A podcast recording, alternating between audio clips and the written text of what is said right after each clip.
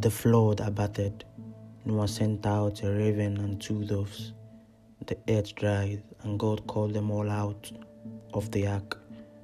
Noah built an altar.